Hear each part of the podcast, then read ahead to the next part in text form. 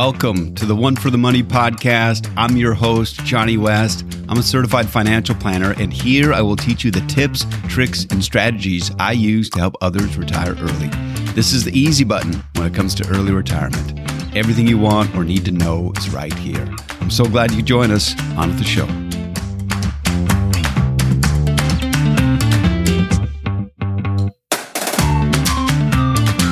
Welcome to episode 37 of the One for the Money podcast. I am very grateful you've taken the time to listen. There is a debate amongst economists whether we will have a recession this year. And the Wall Street Journal recently noted that this has become the most anticipated recession in recent U.S. history. In this episode, I'll share about recessions and my five rules of investing. In the tips, tricks, and strategies portion, I will share a tip about the absolutely amazing power of dividends. Thank you for listening. Now on with the show.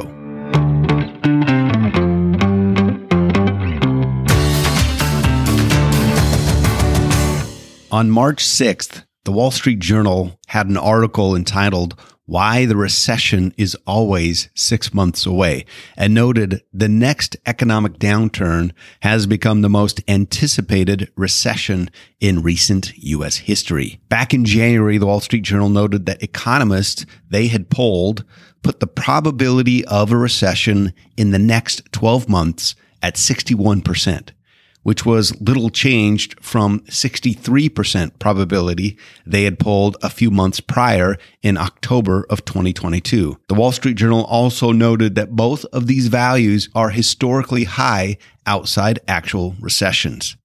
Now, recessions get a lot of attention, rightly so, as few things strike more fear in the hearts of Americans than the job losses, bankruptcies, and plummeting stock markets that can be associated with recessions. In episode 18 of the One for the Money podcast, I shared a painful personal story of when I got spooked during a recession and made an unfortunate decision, quite literally, because I didn't stay invested and missed out on tremendous gains as a result. Which begs the question, what should one do about their investments when we are on the supposed precipice of recession? I will defer to a comment from Nick Murray, who is a remarkable financial advisor who was so good he became an advisor to other financial advisors as well. Here is what he said so well.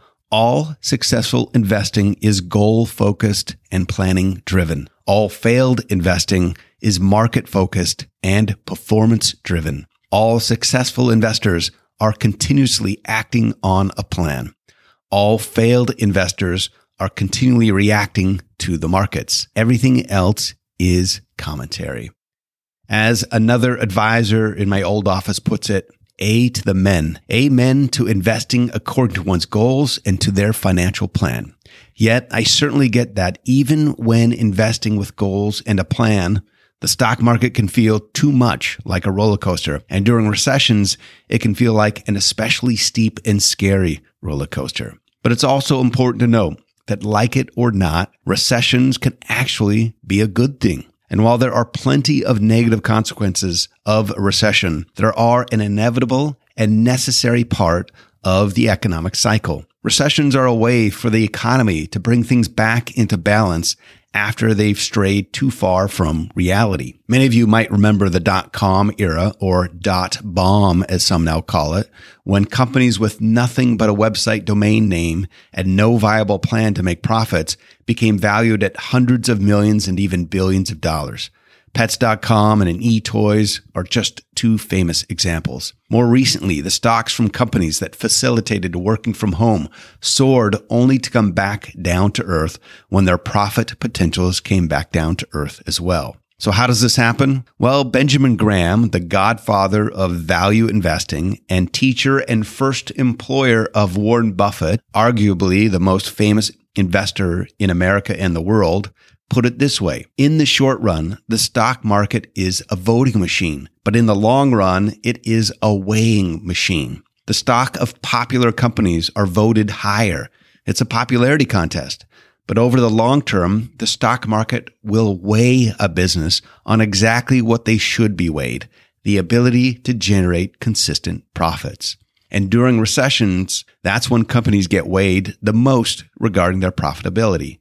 Consequently, recessions move money back to businesses that really do generate reliable profits, which will enable future growth. Now, the best analogy I've found for clients is gardening.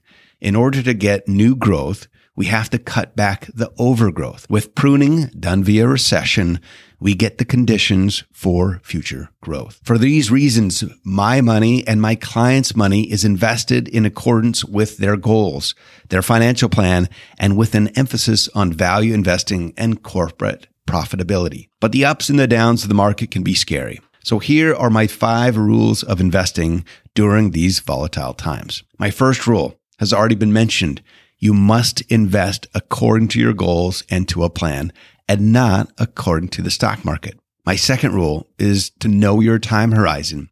If you are within five years from retirement, it's absolutely imperative you begin making adjustments to your portfolio.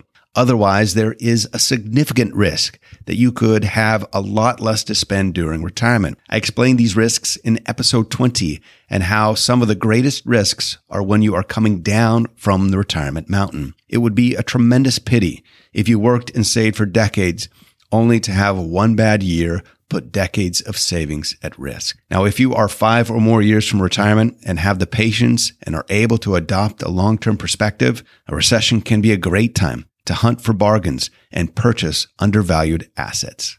Benjamin Graham again expresses this wonderfully when he said, The intelligent investor is a realist who sells to optimists and buys from pessimists. Now, my third rule of investing is this ignorance can be bliss. Simply ignore the markets and keep making your periodic contributions via your retirement accounts. In episode 10 of this podcast, I outline the strategy of dollar cost averaging. What exactly is dollar cost averaging or DCA for short? It's a strategy in which you invest in the stock market at regular intervals, be it weekly or monthly. Now, many already employ such a strategy through contributions to their retirement accounts in their 401ks or IRAs. With dollar cost averaging, you are investing regardless of whether the market is high or low. If the market is lower, you're buying. If the market is up, you are still buying. Benefit of the strategy is that it helps remove the emotion from investing. I recommend you listen to episode 10 where I share the reasons why one could benefit from dollar cost averaging. And I'll include a link to episode 10 in the show notes. Now, my fourth rule of investing is to look at the long term history. Stocks most of the time go up and only sometimes go down. Over the past 100 years or so, the US stock market is up roughly three out of every four years on average. Almost 60% of the calendar years have seen gains in excess of 10%. More than one third of all years have experienced returns of 20% or more. So if we're down roughly 25% of the time, but up over 20% around a third of the time, then you're more likely to experience a 20% gain than a down year during that same period of time. But of course, there are times when the stocks do go down. Investors can behave irrationally and cause huge swings in the market. Now, see rules one through three on how best to navigate. Now, my fifth rule of investing has two parts. Part A is don't believe the negative hype. Pessimists may sound smart, but optimists make money. The progress we have seen in the past 50 years has been remarkable, and the pace of positive change will only increase and continue. By investing in the stock of companies, you are investing where the innovation happens. I point this out in two different episodes entitled, respectively, The Case of Optimism, Parts 1 and 2. See episodes 17 and 32. Things have gotten a lot better for everyone on this beautiful world. Just one example. In the 1980s, 50% of the world lived in poverty. Now it's less than 10%. If we focused instead on the negative, we would have missed out on how bright the future can be. Now, the world never actually comes to an end. And if it ever does, we'll have bigger problems than the performance of our portfolios. As the investor and brilliant blogger Ben Carlson puts it so well, this is the life of a perma bear. And that's the name for investors that have a consistent negative outlook.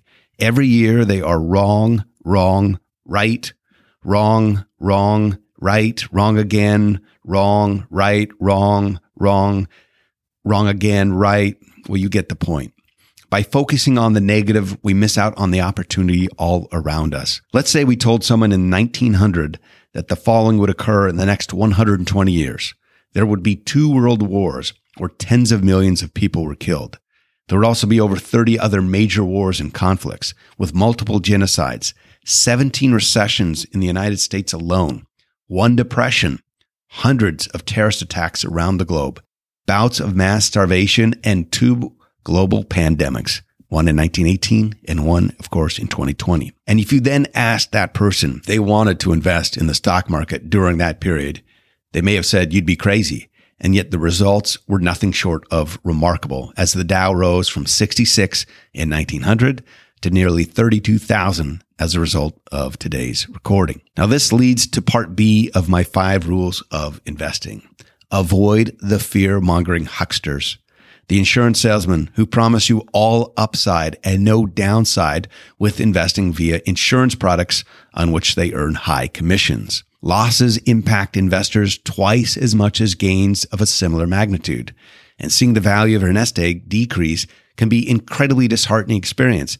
And sadly, far too many succumb to these emotions and sell their investments. In fact, a study by Fidelity found that close to one third of investors over the age of 65 sold all of their stocks during the coronavirus meltdown. Consequently, investors' fears of losses can be so great that insurance salesmen can convince them to put their entire investment portfolios into insurance products that can protect them from quote unquote losses, but also have huge hidden fees and expenses and limitations that massively impact potential gains. While these products can provide a smoother ride, it leads to a much, much poorer future.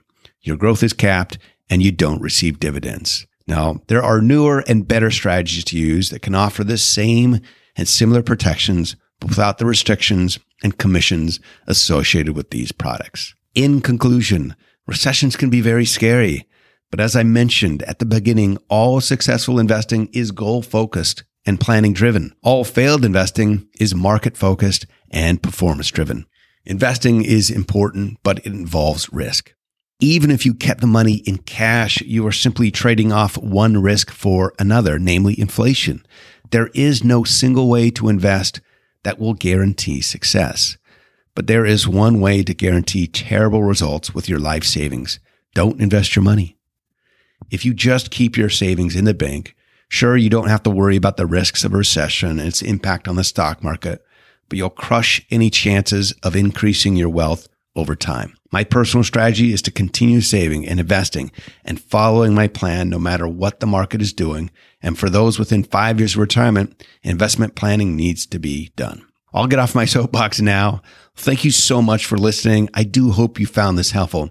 Now on to the tips, tricks, and strategies portion of the podcast where you'll just be amazed by the power of a little thing called dividends.